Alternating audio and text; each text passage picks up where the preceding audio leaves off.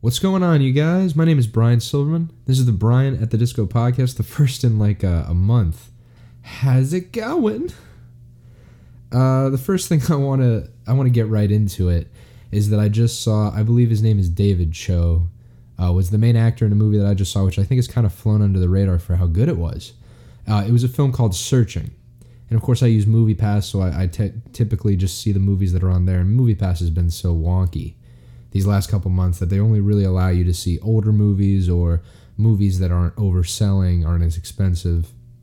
So MoviePass had available this movie that I had never heard of, Searching.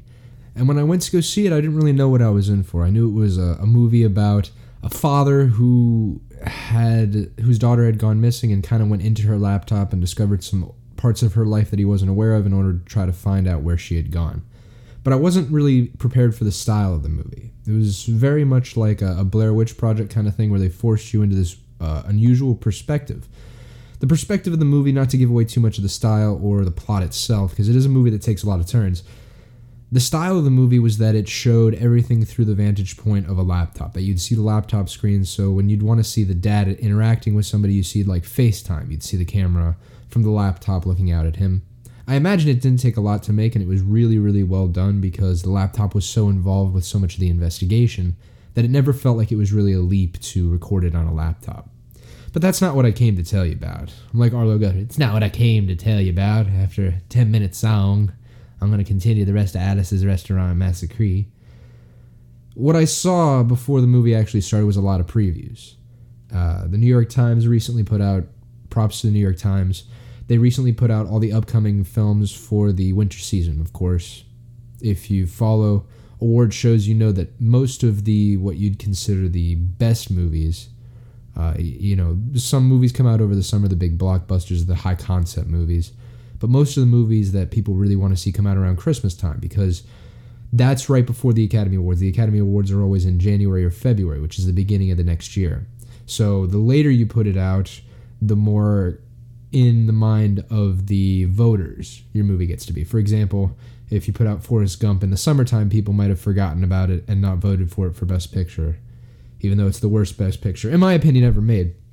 But again, that's not what I came to tell you about because there's been a lot of good movies that are going to come out, such as First Man with the uh, Damien Chazelle movie, uh, where Ryan Gosling plays Neil Armstrong on his kind of mission to be the first man on the moon. Looks excellent couple other movies, documentaries about the Holocaust are coming out because uh, the the generation of people who survived the Holocaust, of course, are dying. So those stories need to be told. There's a great uh, movie that I, am forgetting the name of off the top of my head about a kid who uh, meets a Nigerian prince. There's a lot of good stuff coming out uh, later this season. Um, there's the one with Steve Carell where he's a, a, a I think he's an artist who gets injured and forgets a lot of stuff and can't work with his hands anymore, so he works with dolls. A lot of interesting stuff coming out this season is where I'm. Uh, if Beale Street could talk, the new FSU alum Barry Jenkins's movie, who previously had made Moonlight. A lot of good stuff coming out. But the thing that really dominated my attention during these previews was how many of them were freaking remakes. You know, we, we I saw a trailer for both Dumbo and Mary Poppins, two classic Disney tales that they want to retell again and again. These movies are starting to be like James Bond, that they just want different actors to play it over time and for it to just go on forever and ever and ever and milk all the money out of it that they possibly can. Uh, just to give you a couple examples of movies that have been remade off classics, you know, Mary Poppins, Dumbo, Spider Man, uh, Star is Born, the new one where Bradley Cooper is directing and Lady Gaga plays the Barbra Streisand part uh, Ben Hur, Psycho. Oh my God! Remember, remember the 1998 Psycho? And if you don't, I'm going to tell you about it because it's a shot-for-shot remake of the classic. And rather than uh, you know the classic cast, it you know who stars as Norman Bates? Vince Vaughn.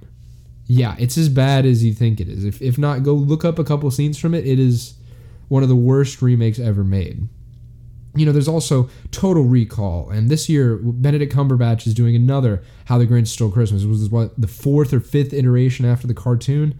Uh, True Grit, which was actually a good example of a remake with the Coen brothers, remaking the John Wayne movie, the Fill Your Hands, You Son of a Bitch. It's my John Wayne, in case I have to explain that. Uh, I call that bold dog from a one-eyed fat man. Uh, And then of course there's even Halloween movies are getting remade. Halloween and the thing. Uh, there's just so many movies that are coming right back into circulation. And my point about remakes has always been this, and this is coming from a very I see film. I've always held film to a very high standard. I'm sorry that I'm getting into this very serious subject early on. I promise there's a lot of dick jokes right around the corner. But what I've always seen with film is that film is kind of like the Bible was for the medieval ages. In the medieval ages, people had the commonality of knowing these stories in the Bible, whereas uh, the the scripture I think of today, the commonality of stories, is not so much in novels because people don't read as much. It's more in film. You know, the, the commonality of language through film, of film references, of uh, stories gleaned from film. It is our Bible in a certain way. It is our canon of society. So coming from that perspective, I see that remakes. I don't think remakes should be remade off of classic films. I don't think they should remake movies like Jaws or First Encounter or Close Encounters. I don't think they should remake Total Recall, which is a classic Arnold Schwarzenegger movie. I don't think they should remake Mary Poppins or Dumbo, which have great uh, versions already. Mary Poppins has Dick Van Dyke in it, and Dumbo was this classic cartoon. I think what they should remake, this is coming, of course, from a perspective of I see it as art, not as a as a business. I think the film industry should remake movies that had strong concepts, but were not executed correctly. Let me give you an example of that. The film Pandorum, the Dennis Quaid, uh, Ben Forrester, I believe, is the actor. Uh, ben Forrester was in, of course, Mad Men and uh, he was the crazy brother in Hell or High Water. If you recently saw that, but Dennis Quaid and Ben either Foster or Forrester, Now I'm choking on his name, but the Dennis Quaid movie Pandorum uh, followed these guys who wake up on a ship and they've lost their memory and they're getting attacked by these crazy monsters. And the whole concept of the movie is that this ship was like an ark. Was when Earth was dying, they sent this ship off and it's been gone for so long that these creatures that have woken up have actually kind of evolved into these crazy monsters.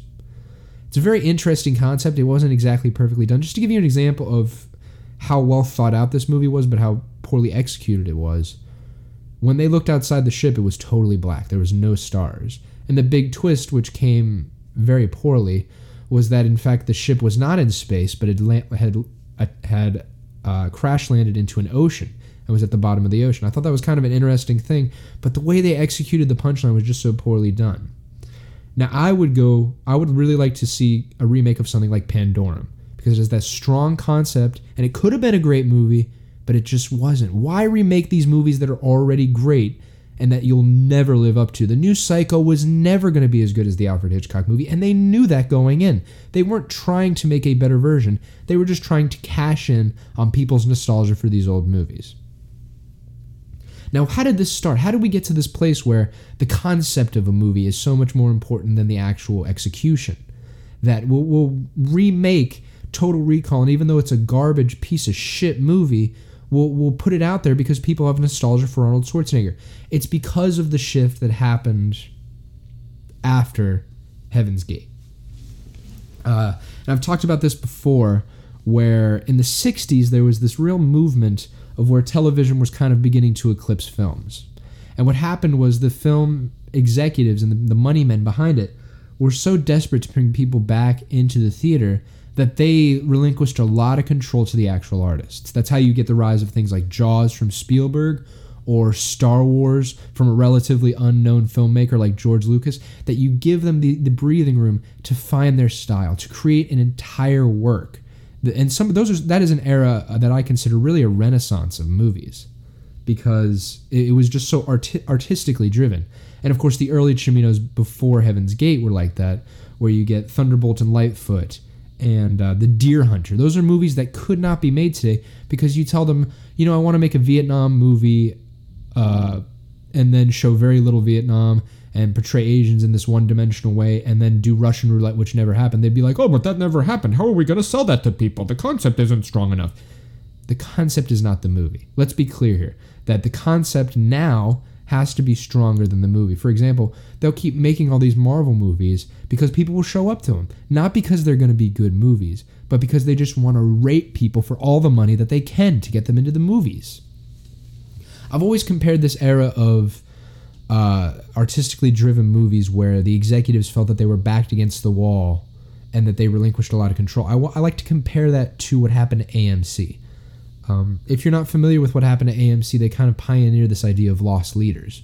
When a lot of the basic cable stations were getting moved over and people had to pay for them, AMC was in real trouble because before that, they weren't really advertiser driven and they just kind of showed good movies.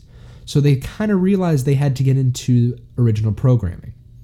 And they, they had this idea to do television in what's called loss leaders, where the con- where the, the creation of the show is always going to be more expensive and cost more money than it's going to make back. But if the television is good enough, people will attach onto that brand and demand it and not let it die. When AMC did this, they started creating shows such as Breaking Bad, Mad Men, uh, The Walking Dead. They really it, it, it created AMC as this staple for television that it is now. When you start trying to create good stuff rather than stuff that will just sell, the money comes. It doesn't come on the upfront, but the money always comes. And uh, even though I love the film Heaven's Gate, it's kind of known as a turning point away from the film era, the Renaissance that I was talking about, where the directors had all the control. And here I'm going to read this is in the uh, the Wikipedia for Heaven's Gate. And just to be clear, Heaven's Gate was one of the considered one of the biggest box office flops of all time, but it has gotten a major cult following because people have kind of revisited it and realize that it's this great movie, despite the fact that people panned it so much that the artist behind it, Cimino, who's the writer director who really pushed it and made the budget really over the top and eventually bankrupted United Artists, it turned Cimino away from making films. He never made another whole film again. And I think that's a shame. But anyway, to the Wikipedia of Heaven's Gate, this is about the film. There were major setbacks in the film's production due to cost and time overruns, negative press, including allegations of animal abuse on set, and rumors about Cimino's alleged authoritarian directing style, which is how Kubrick did it too. God forbid someone wants creative control. The film resultantly opened on scathing reviews, only earning only $3.5 million domestically from an estimated $44 million budget, eventually causing its parent company, United Artists, which put out so many great movies, even dating back to uh, its creation by Ch- uh, Charlie Chaplin, United Artists to collapse and effectively destroying the reputation of Cimino, a previously rising Hollywood auteur from the success of his 1978 film The Deer Hunter, winner of the Academy Awards for Best Picture and Best Director in 79. Cimino had an, exp- an expensive and ambitious vision, pushing it nearly four times over its planned budget. Its resulting financial problems and United Artists' consequent demise led to a move away, and this is right what I'm talking about, led to a move away from the brief 1970s period of director driven film production in the American film industry back toward the greater studio control of films, as has been predominant in Hollywood until the late 1960s. It's a real shame because I felt like when you watch Heaven's Gate, it's so overrun with people. Uh, there's so many extras. It's such a holistic vision of a film that is also very much tied into its time. Uh, it's it's Cimino at his best, if you ask me. It really is a movie I've watched a lot of times, and every time I watch it, I get a little something out of it. Whether it's um, oh, what's his name? Is it Ed Hurt? Oh, John Hurt. I always think call him Ed Hurt. Sorry, John Hurt. Of course, the guy who's the alien came out of an alien. He was so incredible uh, with Kris Kristofferson and uh, Isabelle Huppert in this. Heaven's Gate's one of my favorite movies. Uh, that being said, it was kind of the crest of this great wave of Hollywood that had happened before it. And they call this the New Hollywood move, or the New Hollywood. Uh, and this is from the Wikipedia for New Hollywood. Then I'm going to wrap up this discussion on remakes, I promise. I promise we're going to get to something funny real soon. Uh, this is from the Wikipedia for New Hollywood. After the demise of the studio system and the rise of television, the commercial success of films was diminished. The quote, New Hollywood period spanning from the late 1960s and early 1980s was a brief period of revival.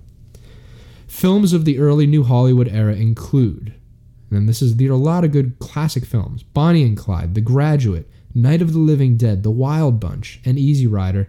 While films including Heaven's Gate and One from the Heart mark the end of an era, and this is in parentheses, and this is my point, despite the two maintaining a cult following years later. So these are not bad movies, but they were movies that poorly were poorly received, and that's all it took. People were these money men were so ready to take back control that it really has kind of caused the Walmart of movie making, where people just show up to these Marvel movies knowing they're not going to be great films, but they're good enough that I'll spend my money and it's escapism. It's not art imitating life. It's not art teaching a lesson. The two things I always want from a film that can really make a film great to me is one, if it surprises me, and two, if it makes me think.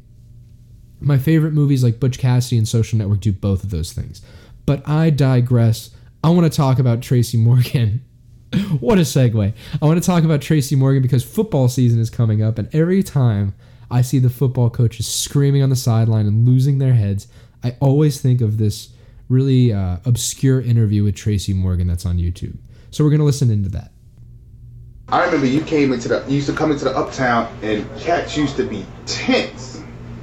And you used to do some of the silliest shit. And you used to tell cats, join in. Join in. Break up the tension. No, you Stand said up. no, you used to say uh chemistry. Like you used to, you used to want blend. If you see me doing this, play the air guitar and blend, blend in with it. Go in your mind in detail. Flow with it. Learn how to do the study. Do your homework. I, All right. So just to be clear, what this guy is telling Tracy is Tracy used to tell people if- for young comics, go watch older comics. And Tracy Morgan is kind of getting excited by his old ideas like, yeah, how you to be great if you don't study greatness? And this guy gently throws him the concept of look at the game tape. And he takes that and like truly great improv, it is not set up beforehand, it is not totally thought out. He comes up with on the spot this incredible high school football coach character. Okay, sorry, I won't pause it every couple seconds. Let's get right back into it. I just always tell y'all, do your homework. Get footage.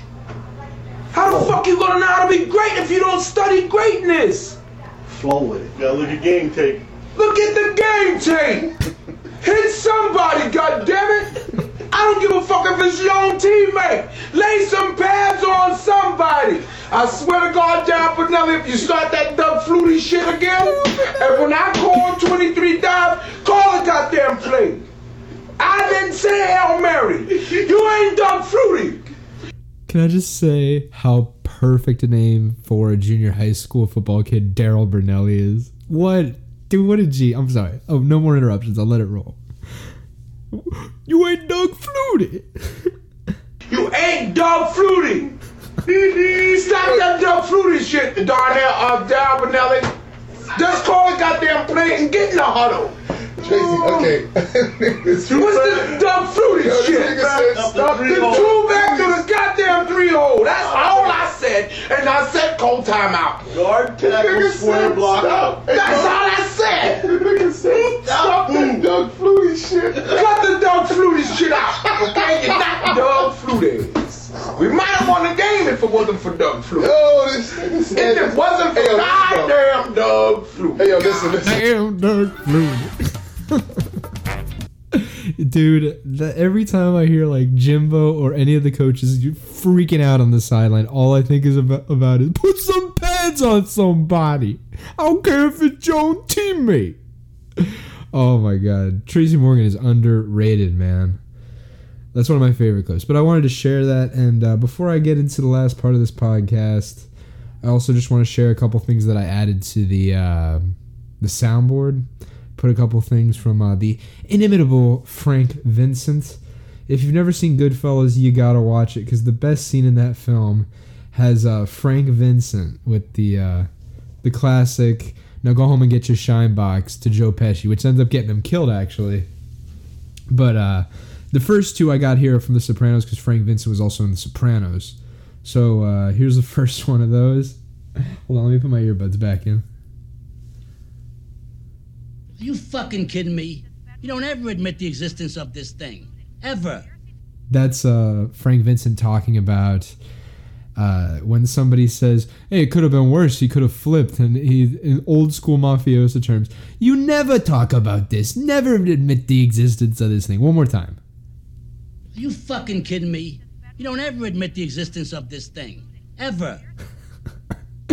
Uh, the second clip is when Tony apologizes for the death of Frank Vincent's brother in the show, even though Frank Vincent kind of knows that Tony was involved with it. So here- here's Frank Vincent's reaction to getting told he's sorry. Take your fucking sorries and stick them in your ass. Everything he's like R. Lee Ermey. Everything he says could be its own soundbite. This is tough for me to even cut down this few. Um, and the rest of these are all from the same scene. He was only in one scene in Goodfellas, and he was the most iconic part, in my opinion. Now, of course, the most iconic line that he had, which people will remember much more than anything else, was, of course, this line, Now go home and get your fucking shine box. which is iconic. All right, make no mistake. But the rest of them, when he's trying to like calm them down, and oh my god, everything else he says in the scene, I find even more iconic than that. So let's listen to a, a couple of them. Uh, I'll try to get them in order. Hold on. Uh, here's the first one when he uh, he is reacting. Oh, why would Joe Pesci turn on me like that? No, I mean the kids over here uh, was were hugging and kissing over here, and two minutes later he's acting like a fucking jerk. That fucking joke. uh, uh, what else? He uh, right around that same time he was appealing to uh, Jimmy Conway, played by De Niro, and Henry Hill, played by uh, Ray Liotta, to kind of reel their friend. Yeah, let's listen to this. He's just kid a little fucking manners. Little manners. All right. Uh, and then here's another one of him trying to uh, to to reel in Jimmy Conway and Henry Hill. Hey Jimmy, what's right is right. You understand what I'm talking about? you understand what I'm talking about? Everything he says is so iconic. This was tough for me to only pick a couple of these. And then uh, last one at the very end of the scene when uh, everything's kind of died down and he's turning back to his own friend. He's just kind of talking to himself. So I'm going to stay quiet through this one. Fucking break up my party. Bring up my potty. I also have two more uh, new sound clips, and these are not from Frank Vincent, even though all those are so good. It's so good. Um, but the others two are from The Inimitable Room, which James Franco made a movie about called The Disaster Artist. So, last two here. Um, this is kind of the the uh, the overall message of the movie. If a lot of people love each other, the world would be a better place to live. a better place to live. I'm from New Orleans, the Big Easy. uh, and then last one right here. This is my favorite, by the way, of uh, the room soundbites that I got. You betray me. You're not good. You you're just a chicken. Chip chip chip chip chip chip. chip chip chip. All right, and uh, getting into the last part of this, I do want to address because I'm very into tennis. If you listen to this podcast, I talk about it a lot. The last part that I wanted to talk about is the women's U.S. Open final. Because I went to the earlier rounds of the U.S. Open, I got to see Naomi Osaka, who's one of my favorite female players because she really is an American. Um, she her ethnicity is Haitian. She is her father was Haitian and her mother is Japanese. So she plays under the Japanese flag because I guess she's still a citizen there. Um, but she really is quite American. And what I really love about her the most is even though she's the super talented, gritty tennis player, she's very not media trained. She's not polished when it comes to the interviews afterwards. And I'm going to try to go through this one step at a time because she played Serena in the final. But she did not have an easy road to get there despite her being uh, from South Florida. And this is her interview after the semifinal, kind of setting up uh, what happens in the final. This is her after defeating Madison Keys, uh, saying how she played so hard, what she was thinking. 13 break points faced, 13 saved. How did you do that? Um, this is gonna sound really bad, but I was just thinking I really want to play Serena. Crowd loves it, of course. And let me say this as we get into the other clips the people in the crowd, because this was a very controversial final if you haven't heard about it, the people in the crowd get it so wrong on what is going on. They are so reactionary. But then again, they don't have the mics there. They're not seeing what we see on TV. So you have to give them a break. But God, even when I was up there in New York with my family watching uh, these matches, the crowds in New York are just so terrible. So many casual tennis fans who like applaud after double faults and just po- noise in the middle of points. It's like you're really not supposed to do that in tennis. But uh, so to set up what's going on, Osaka won the first set and was pretty handily beating Serena. The women played two out of three sets. And the umpire Carlos Ramos in tennis, it's not like in in football or basketball or anything else. Once you're on the court, you're not supposed to talk to your coach. You're not supposed to receive any messages from your coach. You're not supposed to be coached. And what happened here was there's a dedicated camera for each coach. There's a camera on Sasha, who is Naomi Osaka's coach, and there's a camera on Patrick Monaglue, who is Serena Williams' coach. So the people in the production truck, just to set this up where all this came from, and I want to unwind it kind of as it happened and not give my views on it too early on. But what happened here is the umpire calls, gives, uh, okay, to set this up even further back, in tennis, there's a three strike violation. For your first violation, like if you smash your racket or something, or yell at the ref, or get coaching, that's your first strike. You get a warning. Okay, nothing bad happens. You don't get any points taken away, nothing like that. However, the second time you do it, you lose a game. So they, or no, rather, you lose a point. First one's warning, second one, you lose a point. So you forfeit a point to your opponent. And then the third time it happens, so after the warning, after the point is given, if you make a third violation, like smashing your racket or something, they give a game to your opponent. So those are the rules. Just taking a sip of water before we get into this because this is controversial and uh, I do have opinions on it. Uh, so let's get into it. So this first clip is right after Serena gets a warning for coaching. She walks up to the uh, umpire and talks to him. Carlos Ramos in the chair. If he gives me a thumbs up, he's telling me to come on. We don't have any code, and I know you don't know that, and I understand why you may have thought I, that was coaching, but I'm telling you it's not. I don't cheat to win. I'd rather lose. I'm just letting you know. It was a coaching violation. I guess it was a thumbs up. Crowd is Serena behind her. setting him straight. That, that is not coaching. I don't cheat to win. I'd rather lose. So this is going to come up a lot later on. Again, let me just say this was not the umpire's call that this coach was cheating. The people in the production truck who are running the camera saw Serena's coach giving the signals, sent the video to the umpire. The umpire watched it, decided it was coaching. Now, because this is a visual thing where they show the coach, let me just be clear about what happened.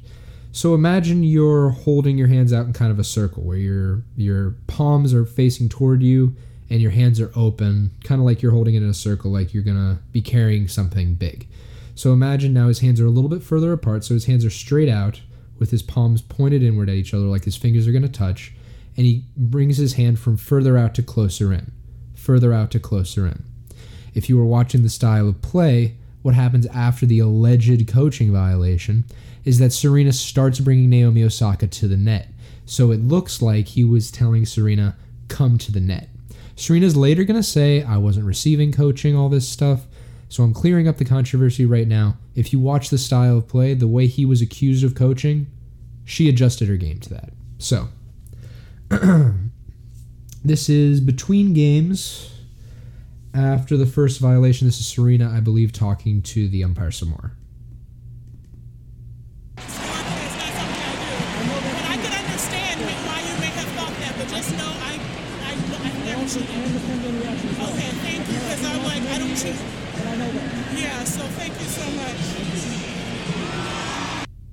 So it's still relatively civil at this point.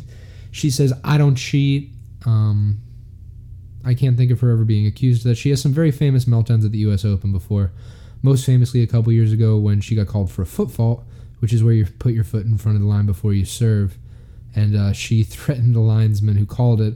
She said, I'm going to shove this fucking ball down your fucking throat. So Serena has some very famous meltdowns here and before, but I cannot recall any instance of her being accused of cheating. And to be clear, she wasn't accused of cheating here. She was called for coaching. Uh, is that cheating? That's kind of what she gleaned from it.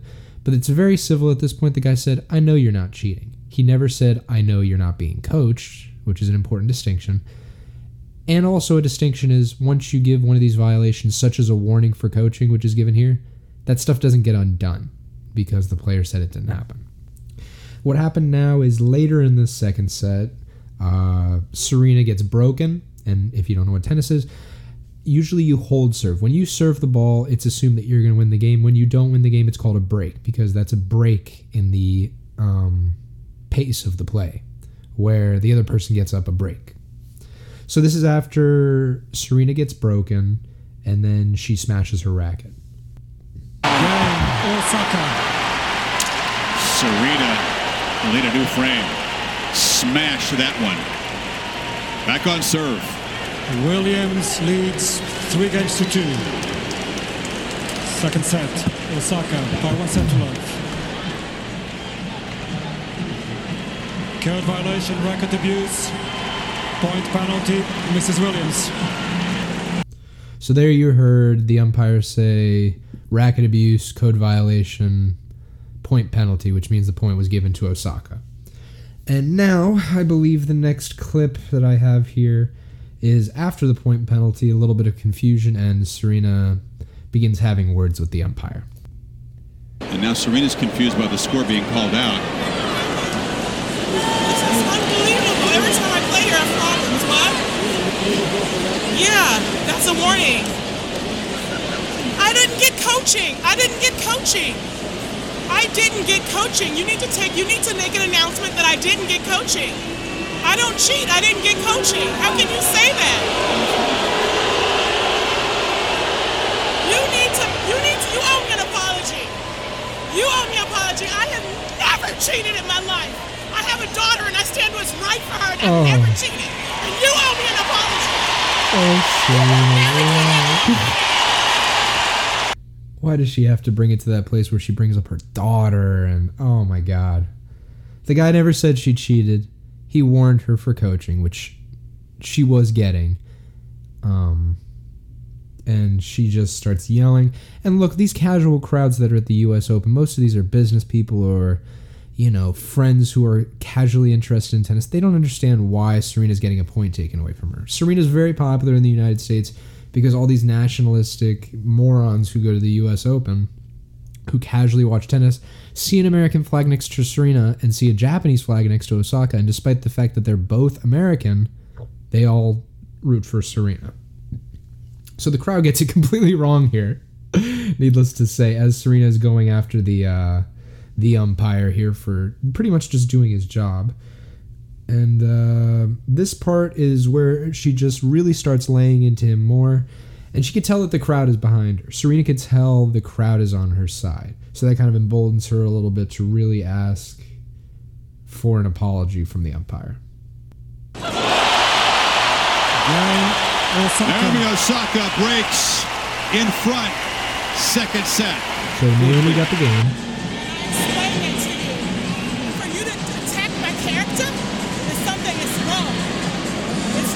You attacking my character. Yes, you are. You owe me an apology. You will never, ever, ever be on another court of mine as long as you live. Okay, right there, I think is one of the parts that's getting overlooked where she says, "You will never ever be on a court of mine again." Whew, it got it got ugly, ugly out there, and I've I've gone through this a couple times, and I don't think the umpire is out of line. There's some other issues that are getting attached to this. I'll go through those later. Let me finish the clip. You are the liar.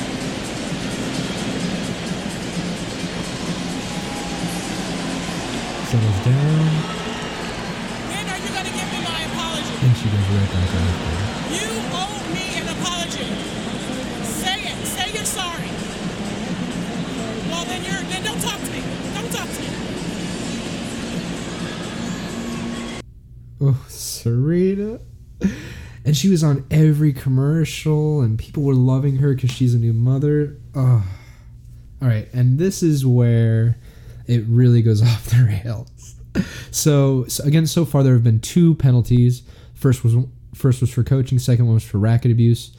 Here we're gonna have the third uh, uh, code violation, where Serena, once you start calling the umpire names, they are supposed to call it for verbal abuse. So you're gonna see her, hear her uh, go after the umpire a little bit here, and not like what he says. How dare you insinuate that I was cheating? Serena Williams still fuming. Carlos Ramos. She was demanding an apology from him for the insinuation that she had cheated, that there was coaching going on. Again, an- any player, The announcers don't know what to they're going to do. bear the blame when it's the person in the player box who is actually accused of, of something. Yeah, it,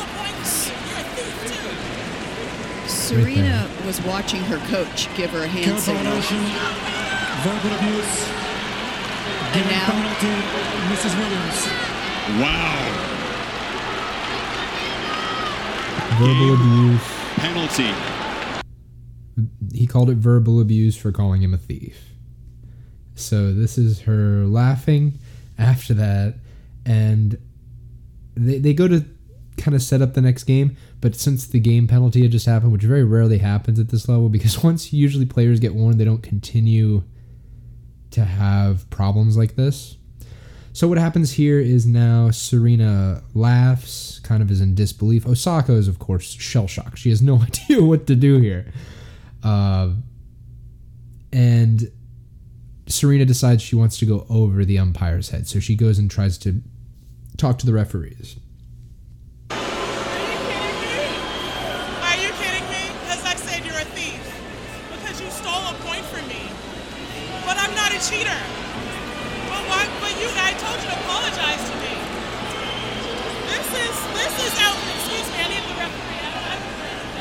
With that. Serena's there. asking for the referee. Osaka was ready to serve at 4-3. It was hard to hear over the crowd, but Carlos Ramos said game penalty. We said that the third code violation would lead to that. correct. And now Brian Earley, in his 39th year of working with the U.S. Open, his last year as a referee, is involved in something incredibly ugly. I forgot how intense this is. All right, this is the last part.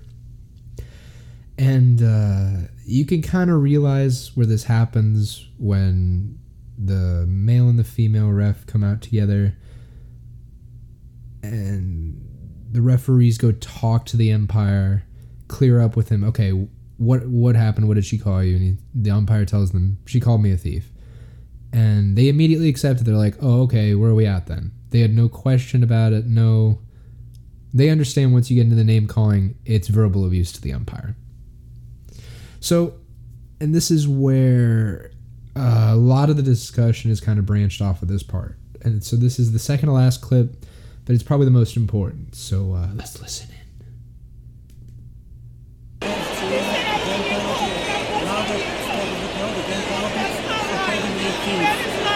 It's a little bit tough to hear. For calling you a thief. And that's not right. This is not fair. This has happened to me too many times. This is not fair. This is not fair. But to give me a point to lose a game for what we're saying, that is not fair. I mean, it's really not. Yeah, thief. But th- you know how many other men, you know how many other men do things that are, I, I don't think they do much worse than that. This is not fair. There's a lot of men out here have said a lot of things, and because they're men, that doesn't happen to them. Okay? That is, this is, this is like, this is unbelievable. No, I don't know the reason because if I say a simple thing, a thief because he stole a point from me, that does not make the there are men out here that do lot worse, but because I'm a woman, because I'm a woman, you're gonna take this away from me. That is not right. You know, and you know it, and I know you can't admit it, but I know you know it's not right. I know you can't change it, but I'm just saying that's not right. I get the rules. I get, I just, I get the rules, but I'm just saying it's not right.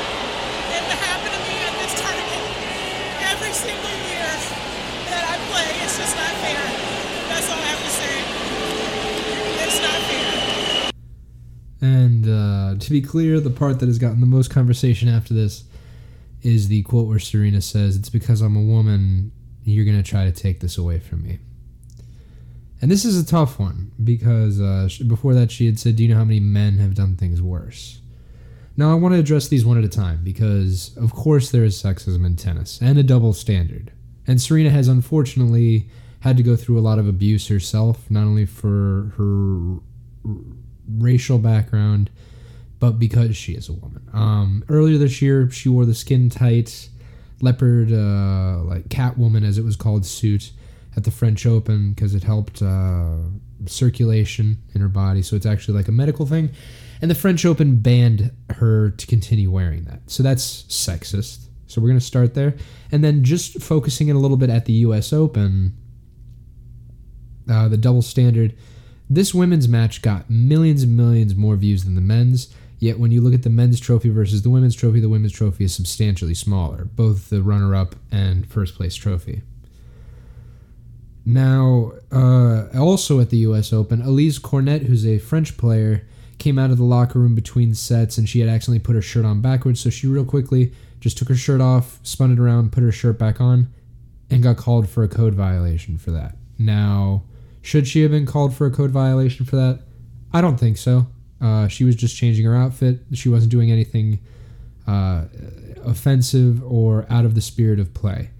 Now, Novak Djokovic, who won the U.S. Open this year, I believe it was either in the semis or the quarterfinals, it was so hot, he decides to just take his shirt off and lounge with his hands behind his head in kind of a relaxed pose for minutes and minutes and was never called for code violation. So this is not my point. My point of view is not that sexism does not exist in tennis.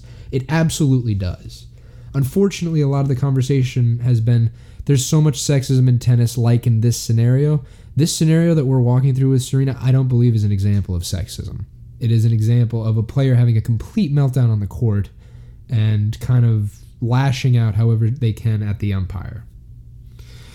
Uh, as far as her charge that men don't get treated the same as far as code violations, I addressed the one with the taking the shirt off, and I think that's blatant sexism.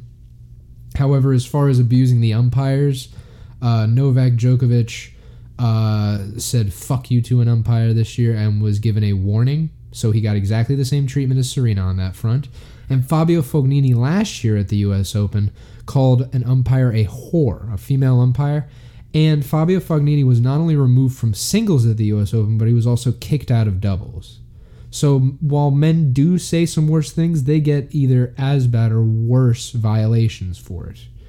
Uh, another example of this is that actually today the news came out that the umpire, okay, just to give you a background, this year, Nick Kyrgios, who's a kind of controversial Australian player who's uh, he seemed to just not care as he was playing a French player named Pierre-Hugues Herbert.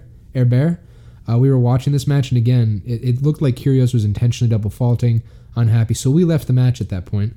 But the most controversial part came when the umpire told him, I want to help you. You are great for tennis. I know this is not you. Uh, after that, Kyrgios started playing better and eventually won the match. However, that umpire has been suspended for two tournaments for trying to dictate the style of play. So the umpires can be uh, punished for doing the wrong call, and men are punished for the same things as women, except for in the example of what you wear. Uh, so sexism exists in tennis, but as far as Serena's charge that the umpires are treating her unfairly, I thought that this guy completely handled it correctly. So let's listen into the last clip. And uh, this is after the match is over. Naomi Osaka won the match and was ceremoniously booed by this terrible crowd. I just hated the crowd so much. Um, and it really feels like they took this moment away from Naomi Osaka because it's people are blaming the umpire for Serena losing, not for her being outplayed by Osaka, which is also the case. So this is the last clip. This is after the match.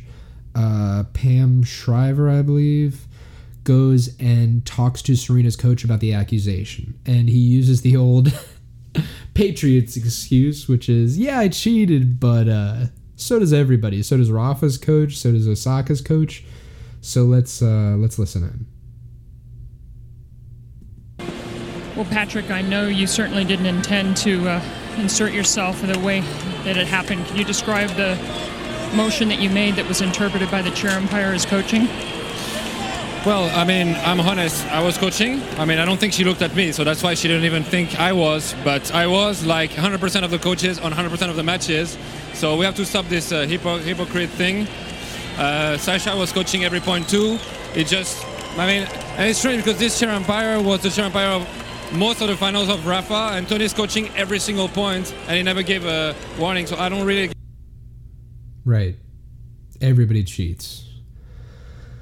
I think Serena really handled this wrong. Uh, she blamed it on sexism when it really wasn't, and she's kind of hurt her own cause because there is absolutely sexism in tennis.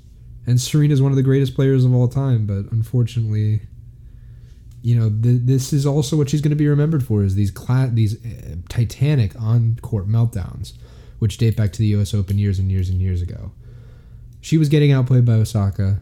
She lashed out at the umpire and buried herself deeper, made her situation worse, and ultimately blamed the umpire for her losing. It's an ugly thing for tennis. Uh, I hope it gets resolved before the next one. I hope Serena keeps coming back because she is better than this, and I hope this is not her legacy. But uh, on that note, I've given my two cents enough. My I've run my mouth enough. I'm already like 40 minutes in, Jesus, on this podcast. But uh, I'm back, you guys. I'm gonna be doing this as I feel like. So uh, follow follow it on Twitter, Brian at the Disco, B R I N A T D I S C O on Twitter, or you can follow the SoundCloud. Other than that, I will catch you later. Peace.